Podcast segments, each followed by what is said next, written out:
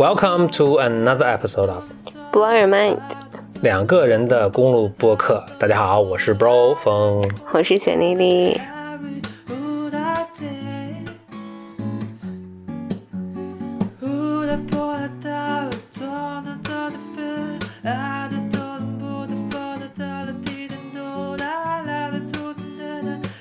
咱们的听友肯定都在想，咱们这期是小本本呢，还是女性呢？你大家看标题已经看到了。哦，对对对。答案呢，就是咱们又来到一期峰哥小本本。这次咱们小本本第7期。我这个小本本上的这个现在这个话题哈越来越多，我大概做了一些简单的归类。有几个由于足够多啊，反正你也很有趣，就是你样本足够多呢，它就会浮现出几个主题。所以其中一个主题呢是职场。职场各种建议啊，我的各种观察的，这是一个主题。还有一个主题呢是跟宠物相关的，所以今天可能这两边我都会做一个整个话题的一个大整理。那今天我从职场的一些观察来开始讲啊。一个是我发现，就大家求职或者大家在思考自己年轻的朋友们吧，思考自己职业的时候呢，至少有两个派系，两个 schools。一种人呢是我就想把某一个，你可以说某一个手艺某一个技能弄得特别精专，我说我就达到就前提都是就是还是挺有自我进步的动力的这群人啊，能有两个方向。一种呢是说 OK 我想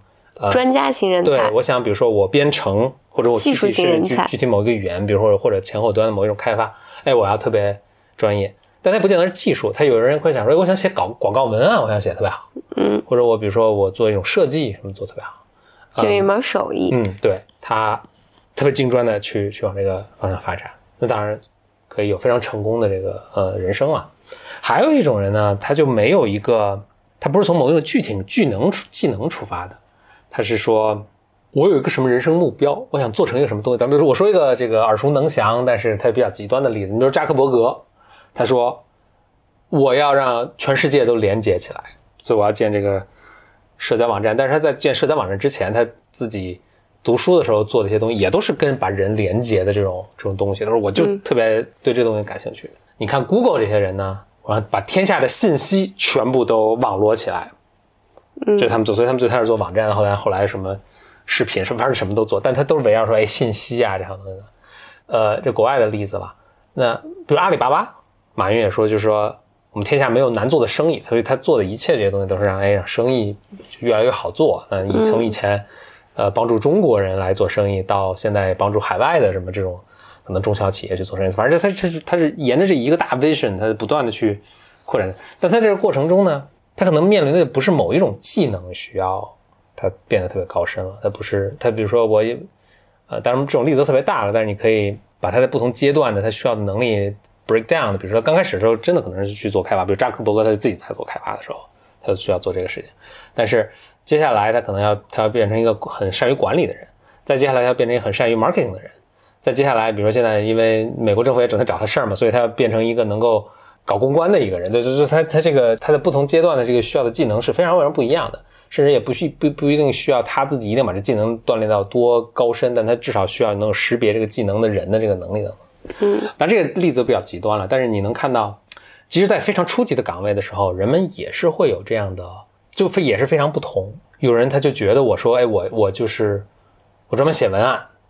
我就写文案，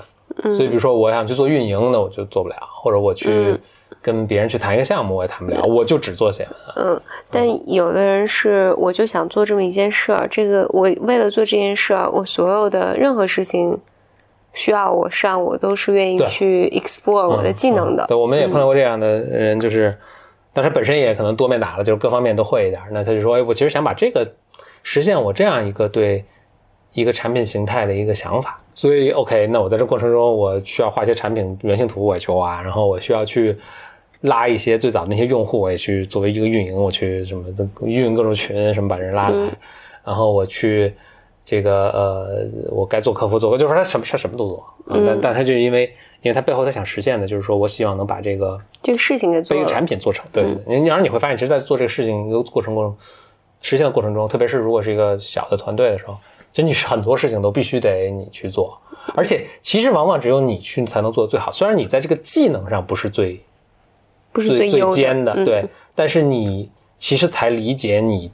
想要的最后产品的这个样子是什么。嗯，我觉得话说到这儿的话，我觉得其实最终能够决定你是否有成就，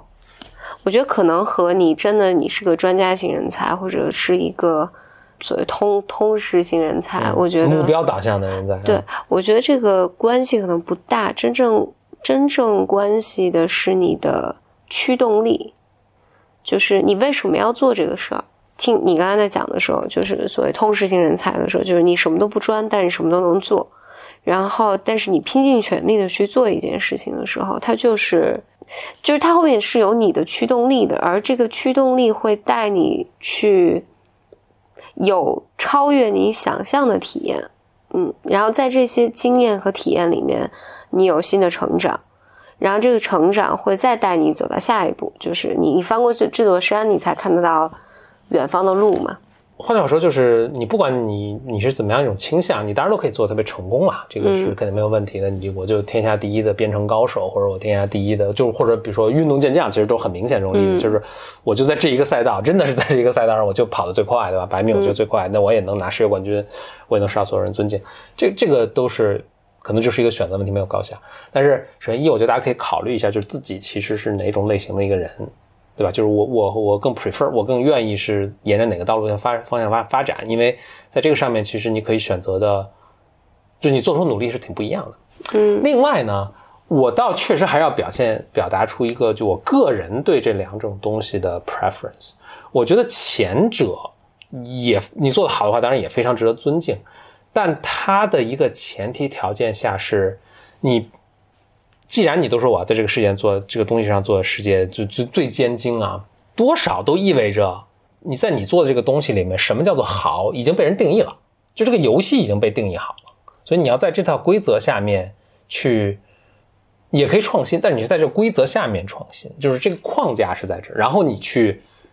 因为有评判标准才说得上谁什么叫做得好嘛，对吧？所以这个就是你不需要去创造一个新的游戏了。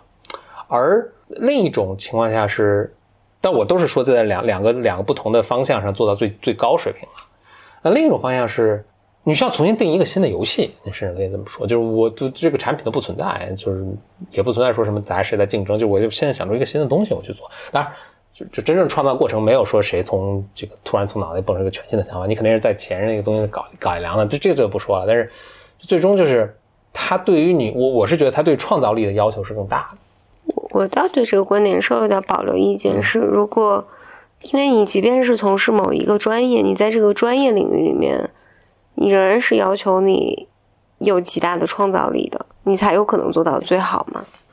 当然是，所以就是我并没有否认，我就再重申一遍，我并没有否认说它是需要创造力，但这可能需要是不同的一种创造力，就是它至少对你结果是什么样，什么叫好，嗯，已经有清晰的一个描述了。我举个例子啊，就是以前苹果产品开机的时候，就是咱们就这么假设吧，就是他那个电脑开机的时候要1分钟，乔布斯说能不能做到30秒？那些工程师大家都说这个做不到30秒，真的只能做到1分钟。乔布斯说，你看这么多几百万人用我们产品，你想每个人每天开多少次，你这个能省多少时间？大家想也是，就发了很大的，肯定发挥了极大的创造力，把它从1分钟缩减到30秒了。嗯 ，OK， 这当然是需要它极大的一个，我在想这其中有可能很多不可逾越的技术。就是看似不可逾越的这个技术难题需要他去革新创造，那这当然是创造力。但问题是最终这个结果的定义已经很清楚了，就是30秒就比1分钟好，那20秒就比30秒好，就这个东西多少是别人已经给你定义好了的。嗯，所以你在这个框架下说 OK 我们怎么把开的时间做短，这个是可以的。但是后一者的这种就是我有一种什么样的目标，我让大家它更像是这个目标都是你自己定的。当然这面临着更大的一个挑战，就是你怎么知道你的目标是一个值得追求的目标呢？很多时候是我猜大多数时候也是一个不值得追求的一个目标。那这个就是反而就是说为什么这个东西特别，就是我觉得是至少在这个方向上的难度是更大的，就你得想说我们今天是玩这个游戏吗？是玩这个让我们足够开机时间变短的一个游戏吗？当然这是一个非常巨大挑战的任务，这个是没错的。那你 base 在这个基础上，你会如果让你给一些建议的话，你会给什么建议？给建议就是你想清楚，你比如你是怎样的一个比如你觉得你更适合，就我的感觉是，比如到了20多岁的时候，或者大学毕业的时候，其实每个人对自己的性格是有一定理解的，所以比如哪一种东西是更适合你的，这个你围绕这个相应去做一个判断呗。嗯，我很想在这上面补充，但我没有完全想好我要说什么。嗯，但我第一是很想说，我举我自己的例子好了，因为我的家庭如果按照刚才这个分类的话，都是前者，大家都是做一个技术或者一个专业，所以我从小长大的过程里面觉得我必须要有一个技术和一个专业，我才觉得稳妥，好像我就知道这是家庭给我的一个观念嘛。但是我很想说，或至少那是在我很年轻的时候，我选择我的职业发展方向的时候，我选择的都是比如说我去做口译，这是一个纯技术活，然后我去做就学心理咨询，这也是纯技术活，那中间有一段时间我在做研究，也是纯技术活。可能我想补充了一下，并不是说做技术就意味着你一定是前者。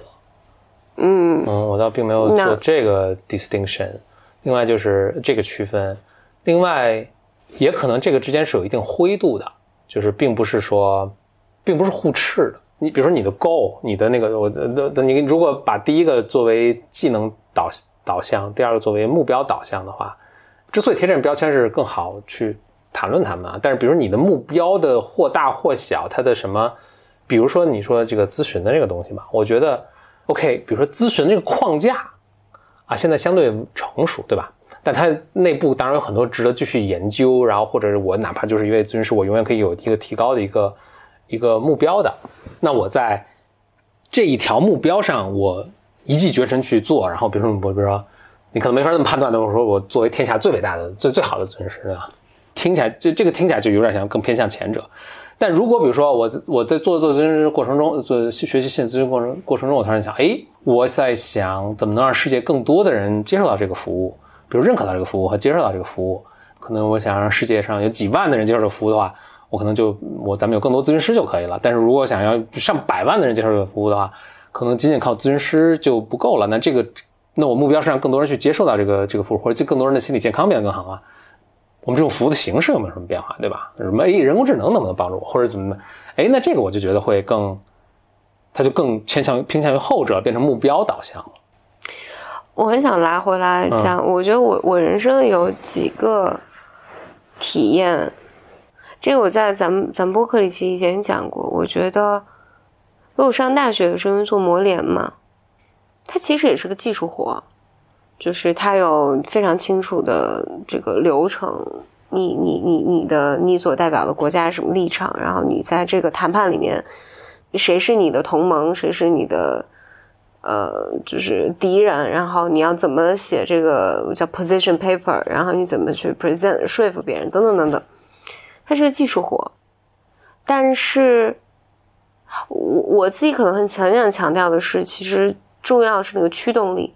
我那个时候的一个驱动力就是我要去美国，我要争取到去纽约联合国的机会。那为了这个机会，我做一切努力。那这个努力里面不只是就是我刚才说的那些东西，那还有你去争取啊，你付出其他的努力。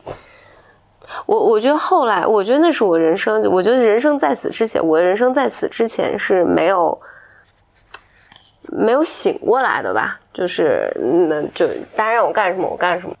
那后来我觉得其实是在不同的那比如读研的时候，我觉得对于我也是很吃力的一件事情，因为就从一个纯文科的变成了纯理工科的一个硕士的时候，因为在我的那个研究项目里面培养的是做研究的能力嘛，但是我唯一的目标就是我得把这个学位拿下来，而且很有可能拿不下来的，那就付出了调动过所有的资源和能力以及创造力去读完这个学位。那如果在这上面你去定义的话，你会把它定义成哪一个呢？我刚听你说，我就补充两点。但是首先，我觉得如果说到驱动力的话，我觉得我们可能在说两个不同的事儿，因为不管你用你选择这两种中的任何一种成功的方式，你都需要极大的非人的驱动力。对，都是。我觉得如果非要 distinguish 这两个，这区别是一是，我觉得主要的就是这个成功的路径上有多少不确定性，以及为了实现这个最终的结果啊，你一是有多大的意愿和多大的可能性需要你去做完全不同的这个 skill 的东西。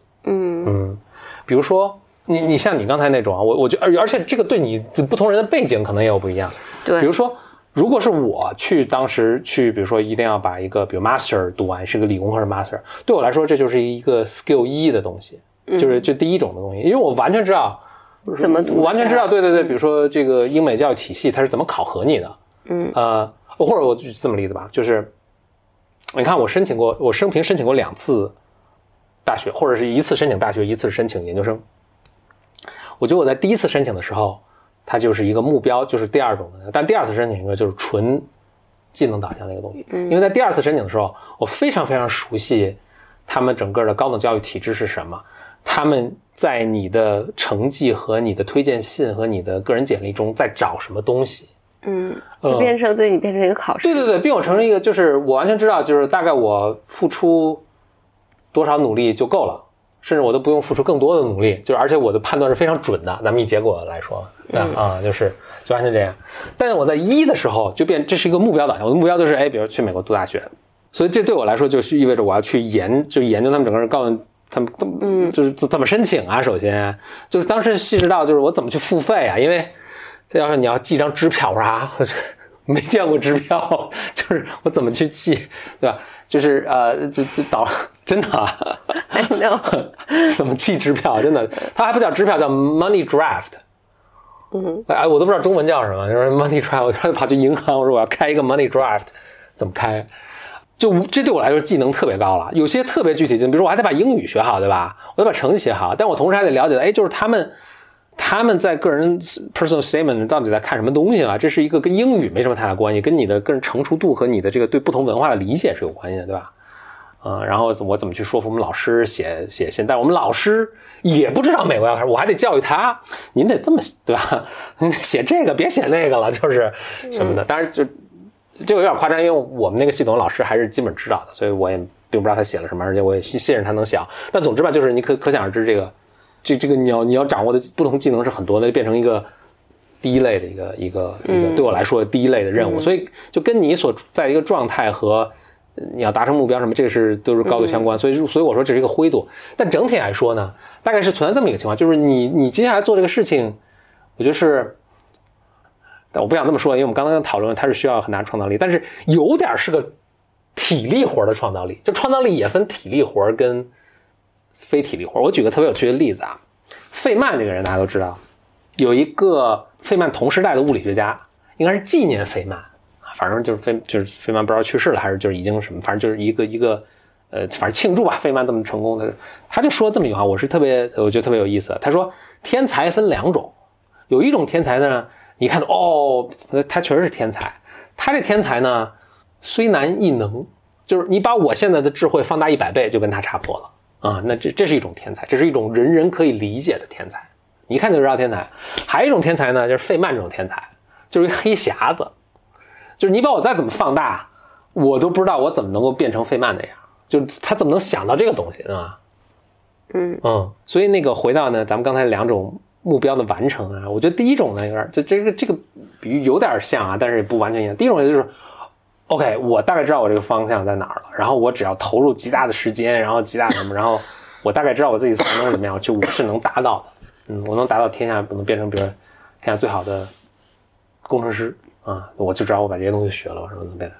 但是其实不是这么简单，当然需要创造力了，但是大概是这个意思。后者呢，它就有点像，反正我达成这个目标，但是说实在我也不知道应该干什么，我去试好多事。我想说是我其实是观察到每个人确实是有这样特别不一样的一个倾向的，而且是等到你刚开始工作的时候，我就感觉都稍微有点已经固化，他每个人在构想自己的这个，我不觉得这完全是个好事，因为你不太清楚什么东西最适合你，但是每个人在固化，在构想自己10年后自己的时候，其实他是有这个区别的。但我觉得一个问题是，大家其实心里有种假设，但其实未必自己很自我意识能察觉到，所以其实你不妨察觉一下自己这个是什么。所以如果是我想在某一个方面就是我就精专这一行了，其实比如说或者说目标导向的，我其实觉得特别适合创业或者加入创业公司，就是你也不知道你干什么，但你大概有这么一个想法，哎，我要让比如更多的人这个接受到好的教育，或者我要让很多人接受到心理咨询的服务，或者我要怎么样，我要让天下没有难做的生意，对吧？这你举的例子都是扎克伯格、马云什么的，你觉得有没有这个可能性？我觉得这个是你最终做。我想说2点，第一点就是，我觉得你10几岁、20几岁的时候，不一定真的知道自己想要什么，就是你现在做的决定也不一定是，现在看起来可能只有很少的人能够知道自己想要什么。我觉得绝大多数人都是不知道的，而且它是会被变化的。对。第二，我觉得和性格可能有很大的关系。我在想，就是你说的第一种更像是已经在一个体系里面了。我举个例子，比如说你当老师，你就当到教授；你做医生，你就可以做到一个技艺精湛的主任医生，主任医师。全国有名的医师，你发 paper 啊什么的，就有人特别适合这个。就是我并不希望我的人生有更多的不确定性，或者我不希望我的人生有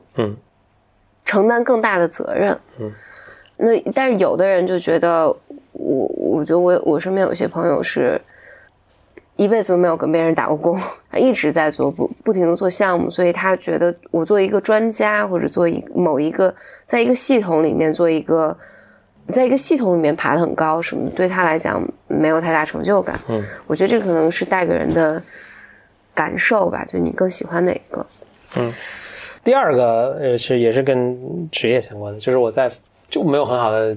答案了。那我觉得真的是一个巨大的问题，就是雇主跟员工双方，除非是特别大的公司，但是特别大的公司你也很难判断。我再等一下再解释。但是大多数情况下，大家是非常难以互相判断靠不靠谱的。就我们经常面试嘛，那就是大家都知道，你面试可能经常那个你当时的判断，即使你再仔细再小心，你当时成功率50%，对，和后面最后你发现这个人的这个工作上的表现是非常不一样的。我听到一个以前的一个说法是，你就是想尽了哪怕你非常有经验，然后你想尽了所有的这个你能想到的，包括背景调查呀，包括多轮面试啊，大家都要全都一致啊，才能够什么，包括你看他以前的作品等等，最后可能有50%就是跟你预想差不多就不错了，就是很高的这个命中率了。那果然就是，所以就是非常难判断。但另一方面呢，我在想，你作为一个求职者，你也很难判断这个公司靠不靠谱。是吧？尤其这公司，就大多数公司都不是多么大的公司，就是信息是非常有限的。然后另外呢，就是哪怕是非常大的公司，你进去的这个团队你也几乎没法判断。对，然后你也没有办法选择你的领导啊，就是你和你每天一起工作的人是谁。所以哪怕就双方都保持一个非常非常 open， 想尽可能多了解信息的一个情况，然后大家坐下来，其实我们把能想问的问题全都问到了，双方都是啊，你最后还是非常难判断。真的就特别的困难。所以但我也不知道这有什么好的解决方法，那就非常难判断。所以我非常理解，就是大家求职的时候也非常非常困惑。但你比如说公司这个形态出现，其实时间也不是特别长。对，这就是个 good point， 就是可能也就几百年，对吧？从这个荷兰什么东印度公司开始才有这些东西。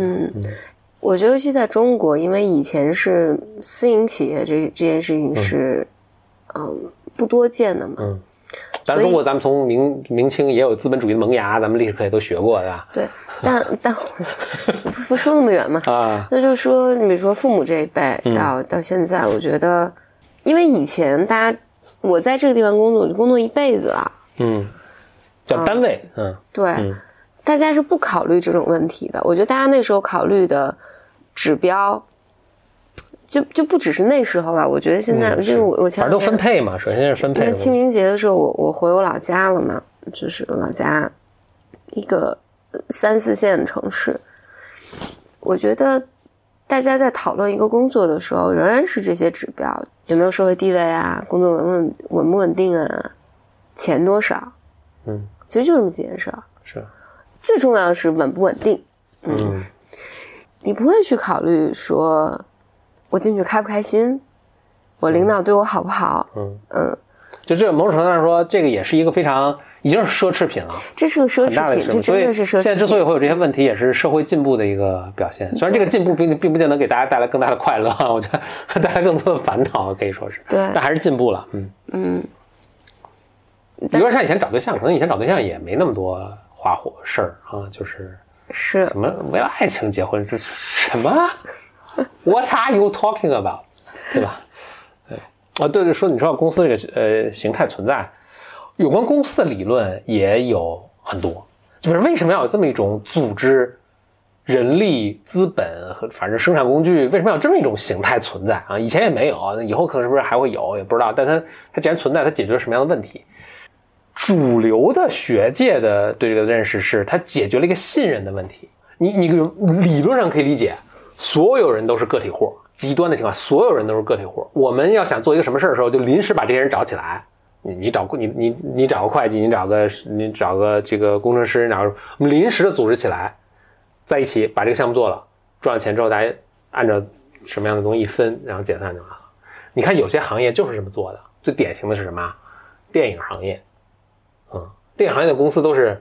当然有个别的了啊，就是还有上市的公司这也有，但是大多数拍电影的时候都是临时就为拍这个电影，比如咱们要拍一个 Blow Your Mind 电影啊 ，Blow Your Mind the movie， 拍这个电影，我们就临时做一个，就为了拍这个电影做一个公司，所有会计财务啊，什么整个什么结构啊，什么全都然后钱也注到这来，我们来一起把这电影拍了，就是一个项目制，一个项目就是一个电影，一个项目就是一个电影，也不是一个公司就是一个项目就是一个电影。然后在一起，最后赚了钱之后怎么分啊？然后呢，完了之后呢，这导演不是跟着你这公司永远干的，对吧？至少在比如好莱坞不是这样，你拍完这电影，导演走人了，大家也不会永远跟着你这公司这么干。所以你就可以见，你可见这个不同行业组织他们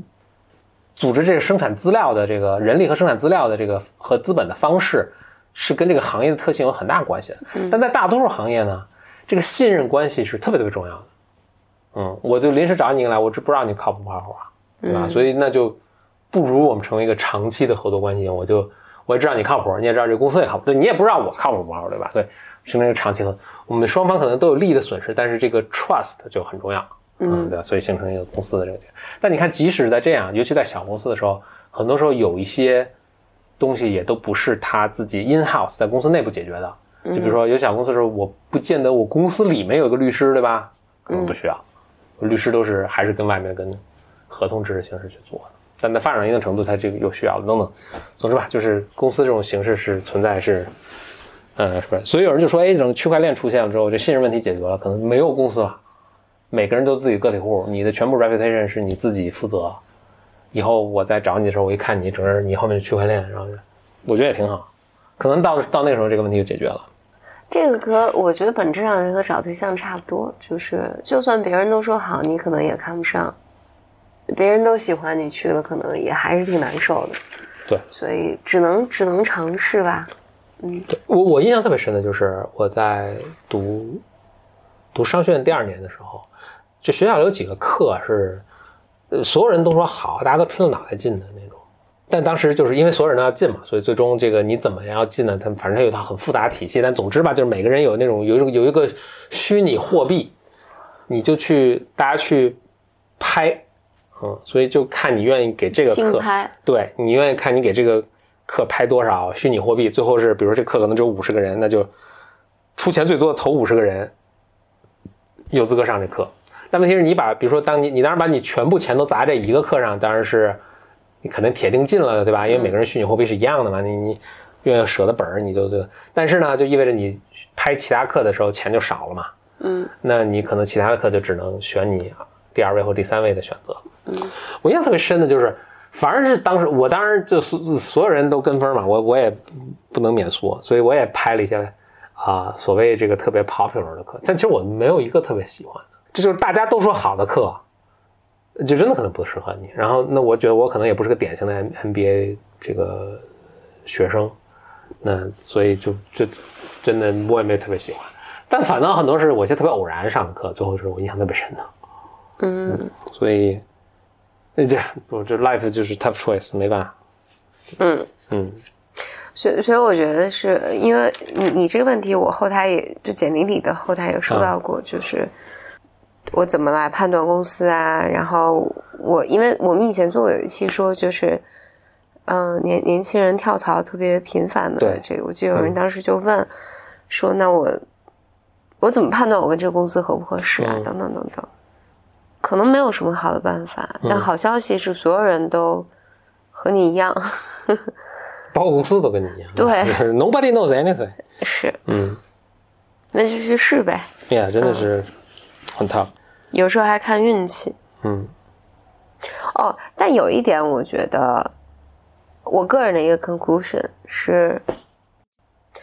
我觉得如果你大学毕业你要找工作，或者研究生毕业你要找工作的时候，你如果在整个大学以及研究生或者高中时期，你自己没有做过什么。实习什么的吗？不，实习我觉得都不，就是你如果没有做过什么特别的个人项目，嗯，的话，我就非常强烈建议毕业之后先去大公司，找一个就是带引号的所谓正常的工作，对，对对对，嗯、就是你不要出来，冒险，因为多半那些特别愿意冒险或者我特别有想法，嗯。在20岁的时候我就已经试过好几茬了。对对对对对，嗯。当你在大公司工作2-3年，我觉得你的工作习惯，然后你也理解什么是工作了，你就被社会碾压过一遍了。我觉得这个时候你会有一个想法，嗯，你是要继续在这里待，你能看清楚前面的路径吗？还是你觉得你愿意做一些新的尝试？然后这时候你再出来到一些创业公司或者一些或者你出来自己做事情，我觉得那个时候你付出的代价成本要稍微小一点，嗯，而且你前面这几年的工作经验像又上了一个大学一样，就是它是带给你基础的，而那些就是你在更年轻一些的时候，你肯定7-8你就尝试了一些很多乱七八糟的东西了。你大学毕业的时候，你多半这时候你是有更清楚的一些想法的，就是我可能不愿意进一个大公司，但你仍然可以去试一下，我觉得它也不是坏事，就是是个人生体验嘛。但有些人的在这个时候是 so strong，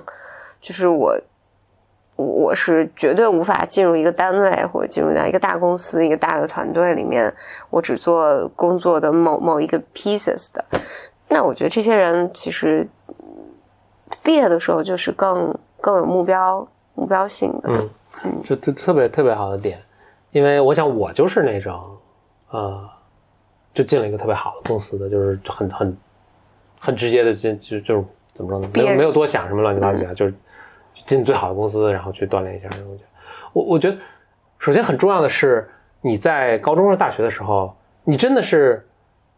一定要找一个环境让自己有机会去做一些尝试。我觉得很多人他没有做任何尝试，也不完全怪他，对对，真的是这个环境不是特别容易有的，嗯，因为有的是家庭环境，对，就是有一些家庭就父母就是做创意啊，或者做创业啊，或者就是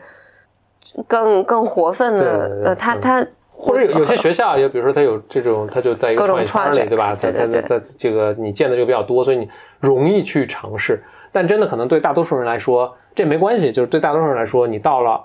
21-22岁的时候，大学毕业的时候见都没见过，然后就更别说自己去想去尝试了。可能你这时候你也不知道，没有任何人知道是因为你真的就是没见过呢，所以没有去试呢，还是说这个东西本身你也不喜欢，不知道。所以那这种情况下呢就先去大公司，没有问题。先走上社会，这个机会就多很多，对，你就可以做个判断了。嗯，是的，嗯。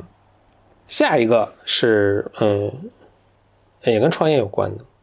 就我一直很长时间在想怎么用言语来表达啊。就说，哎，为什么 VC 啊，就这个创投机构很多 VC 我都觉得怎么那么笨？怎么讲呢？为什么他们投了很多明显是很奇怪大忽悠的公司？这是我以前那个看法，但我现在看法改了。我现在觉得是，当一个公司的创始人，他能够很自信的，也多少能够自圆其说的，去把这个东西讲出来，并且感染到你，让你也觉得，哎，这个东西还是什么？这可能是个创业成功的特别特别重要的一个本质的一个能力。这里面逻辑很复杂了，但是我觉得就这个东西不能用一个忽悠这个词来描述了。首先一，没人知道什么是能成功，什么不能成功。VC 也都很多人知道啊，很多人承认这一点。所以不承认都是骗子啊，你继续啊，对，或者不是也有真的特别相信自己有能力这个点石成金的，那个就没法说了那个。但是没人能判断，就创始人也很难判断，这个 VC 也很难判断，谁都很难判断。所以你的判断说这个东西不靠谱，跟他的判断说这个东西特靠谱，就一样不靠谱，就你们的判断都是同样的错误，就这都不值得一说。就说你也没法说我判断的不靠谱，我觉得对吧？这点就不说了。但回过来说另一点是，乐观的就是把这句话扔出来，乐观的人他就运气好，嗯，对吧？嗯，所以我觉得本质上为什么说 VC 还是爱投这些的人，就是乐观的人他就运气好。这后面就有一个复杂的这个一些心理的原因，或者还有一些很神秘的原因，就不好解释。但是整体来说一个结论就是乐观的人就会就运气好。所以你一看这个人，哎，特别乐观，他自己特别相信自己做的事情，而且他真的相信什么的。哦，你至少可以说这个人，这别的不说，这个人运气应该是会不错的，就未来的运气是会不错的。那为什么不投他？其实我觉得这后面是可以挖出很多东西啊。但是我简单来说就是我以前是有这个说，哎，我觉得这个明显不靠谱，为什么投？那我现在看法产生很大改变。但我比如说一个人，其实我判断，哎，这个人我说的好像有点忽悠，但是哎，你别说，我还是跟他这个逻辑跟下来，我觉得他的表达和他的这个信念什么多少还是能打动我。我觉得我也是会倾向于，哎，我如果是 VC 的话，我也会觉得去。哎，这个我前两天有跟你讲，就是对，我最近不是在看魔术嘛？对，看英国的有一个魔术师叫 Derren Brown 啊，是 by the way， 真的大家 please 真的看完听完 Blow Your Mind， 大家一定去某站上。一定把他的视频都看了，对吧？因为简历已经快都看完了，是吧？对对对，但是谁介绍的 ？OK， 谁介绍你看这个的 ？Bro 峰介绍我看，但是不然 Bro 峰。这期就不讲 Derren Brown， 我觉得单批一起来讲，单批一个系列吧。但是 Derren Brown 有一个，他做了一个实验，就是大家应该到 B 站能搜到，叫 The Secret of Luck。嗯，就是你好运气的秘密。对对对对对，就他专门讲人为什么会有运气，看着非常有意思。其实就是你刚才说的这些，对，以及Derren Brown还有一集是，就是他们去那种赌赛马的那个赛马场上，就是他拿着一张 lose 的票，嗯，拿一张没中的赛票，对，他去窗口去兑奖，嗯。就生对了，对，生对下来，就是，但当然不让，就是很坚定说，这就是赢的票，赢的马就是这一只，嗯，然后哎，人家一看说哦是，但其实不是，就是它里面有一些催眠的东西在，但也有一些就是心理学家经常讲的自我预言实现的东西，嗯，就是你相信你有好运气，然后你就会有好运气。它一个解释是。就包括他那个我没看啊，就是我跟简历介绍他全看完了，我没看两集。你乐观，你相信自己有好运气，会有一个什么结果？就你更容易 notice 好运气，你更容易 notice 机会，就你更容易注意到机会。对，我举，咱不说运气这个事情，我举另一个例子，你有没有发现，尤其在英语国家，这个特别常见，这是一个常见的现象。我不知道在中文世界里，反正我没注意到，但可能我。有什么其他原因吧？就是每当你学到一个新的词，新的英文单词，你接下来几天中就会经常听到它。嗯，反正在英文里真的是这样的。嗯，当然不是说这真的是这样，就是你学了之后，然后整个这个宇宙就安排了一些玄机，让你经常听到为了加固你的印象，当然不是这样，是什么呢？是这些词以前一直就在你的生活中经常出现，什么新闻啊、看报纸啊、看书。嗯，那你以前不认识，你就没看到了。对。嗯，但你一旦听到这个，你一旦只认识这个词之后，你会发现它突然出现在各个地方。嗯嗯，数字也是，如果你对某一个数字着迷，你会发现它到处都出现。这个我经常听的是，我朋友经常说。你没怀孕的时候，你街上也见不着几个孕妇。啊嗯、但怀孕你发现，你怀孕你发现街上全是孕妇。对，嗯嗯，是这样、嗯。那运气也是，当你不相信自己有好运气的时候，你就看到什么任何一个机会或者一个，就是你都不会联想到说这个东西跟我有关，或者这个东西跟、嗯、这个东西，就也许我能够为之，我能够用它，为我所用，对吧？你都不会往那个方向去联想，你真的就错过很多机会。嗯。以及你说的我觉得不只是运气，而还有就是如果一个人坚信他这个事情是可成的，嗯，或者坚信这么做是可行的，因为在这个就是在这个 starting point 上，就你刚才说的，其实 nobody knows anything， 对，谁是不知道的，谁也不知道这个行不行、嗯嗯、但是他相信他行，他就能在后面遇到的困难里面努力的 make it work， 嗯，然后他就真的成了，就更大概率成了，嗯，所以我都甚至不觉得 VC 意识到这个后面的逻辑可能是这样，就他们可能还是有他的逻辑，说这赛道好，比如说或者什么，这人有资源什么的，但其实可能我觉得很起决定性作用的一个人就是这个人的状态，是，然后你看这人状态，然后 OK， 他做这个事情还是可以的，嗯。那反过来对大家的建议是，你尽量把自己变成这么一个人，不见得是创业啊，就是你做任何事情都尽量把自己变成这样一个人。嗯，或者你相信你自己做的事情，或者你只做你相信做的事情，它就更容易成功嘛。对，嗯，这个是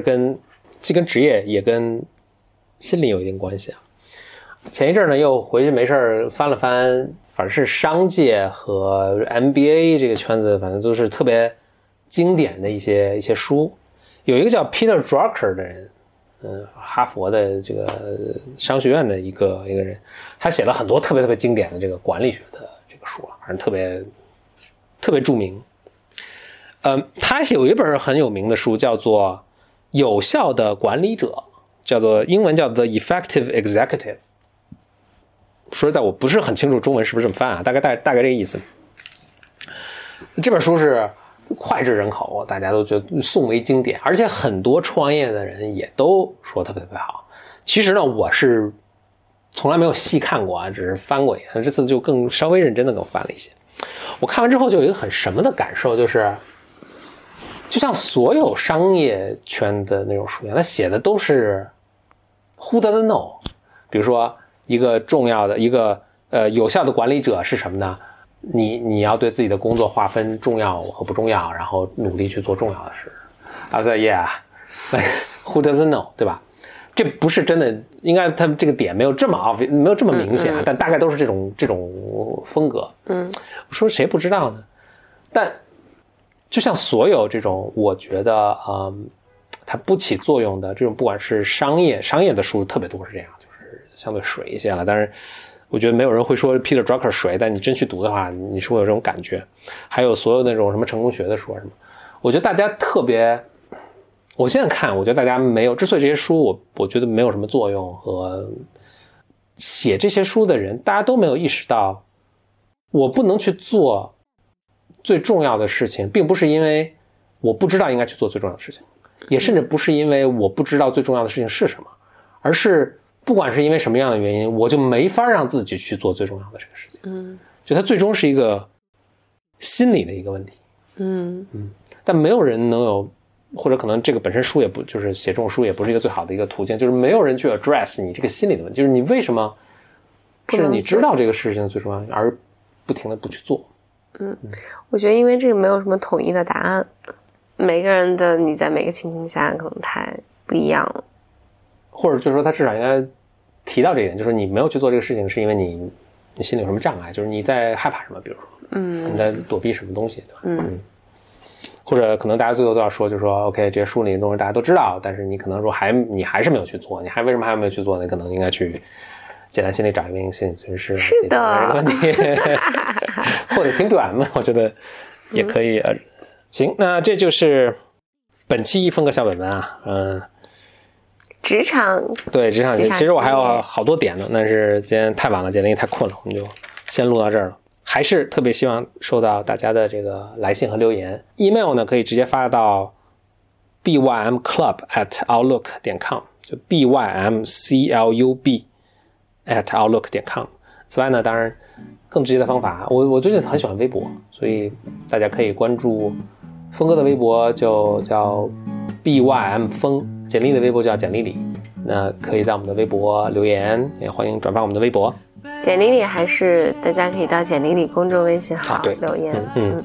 到简历里微信号给后台发留言。我们也非常高兴，咱们的每周二更新的这个传统就一直坚持到现在，还是很好的保留下来。我们会一直